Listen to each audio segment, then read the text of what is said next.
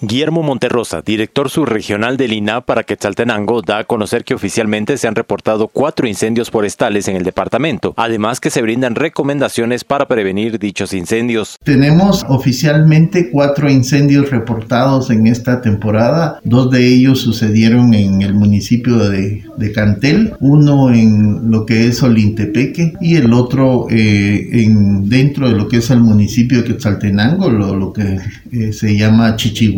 En donde eh, han sucedido estos eventos. Eh, por el momento ninguno de ellos ha sido de, de gran envergadura, sino han sido en rastreros y, de, y el área afectada pues ha sido bastante poca. Eh, esperamos nosotros que las personas que caminan los bosques, que hacen fogatas, que hacen, eh, practican algún deporte, puedan tener la, bueno, la responsabilidad de si, si utilizan el fuego para calentarse, eh, alimentos o a sí mismos, que puedan apagarlas eh, bien, ya que eh, por la tarde sopla bastante el viento y cualquier brasa que no haya sido apagada, pues puede ser un punto de ignición para, para un incendio eh, forestal. Igualmente para aquellos que practican la rosa, que es la quema de, desechos de la, de la cosecha anterior agrícola, pues que tengan también su, su responsabilidad, sobre todo si están aledaños a un bosque,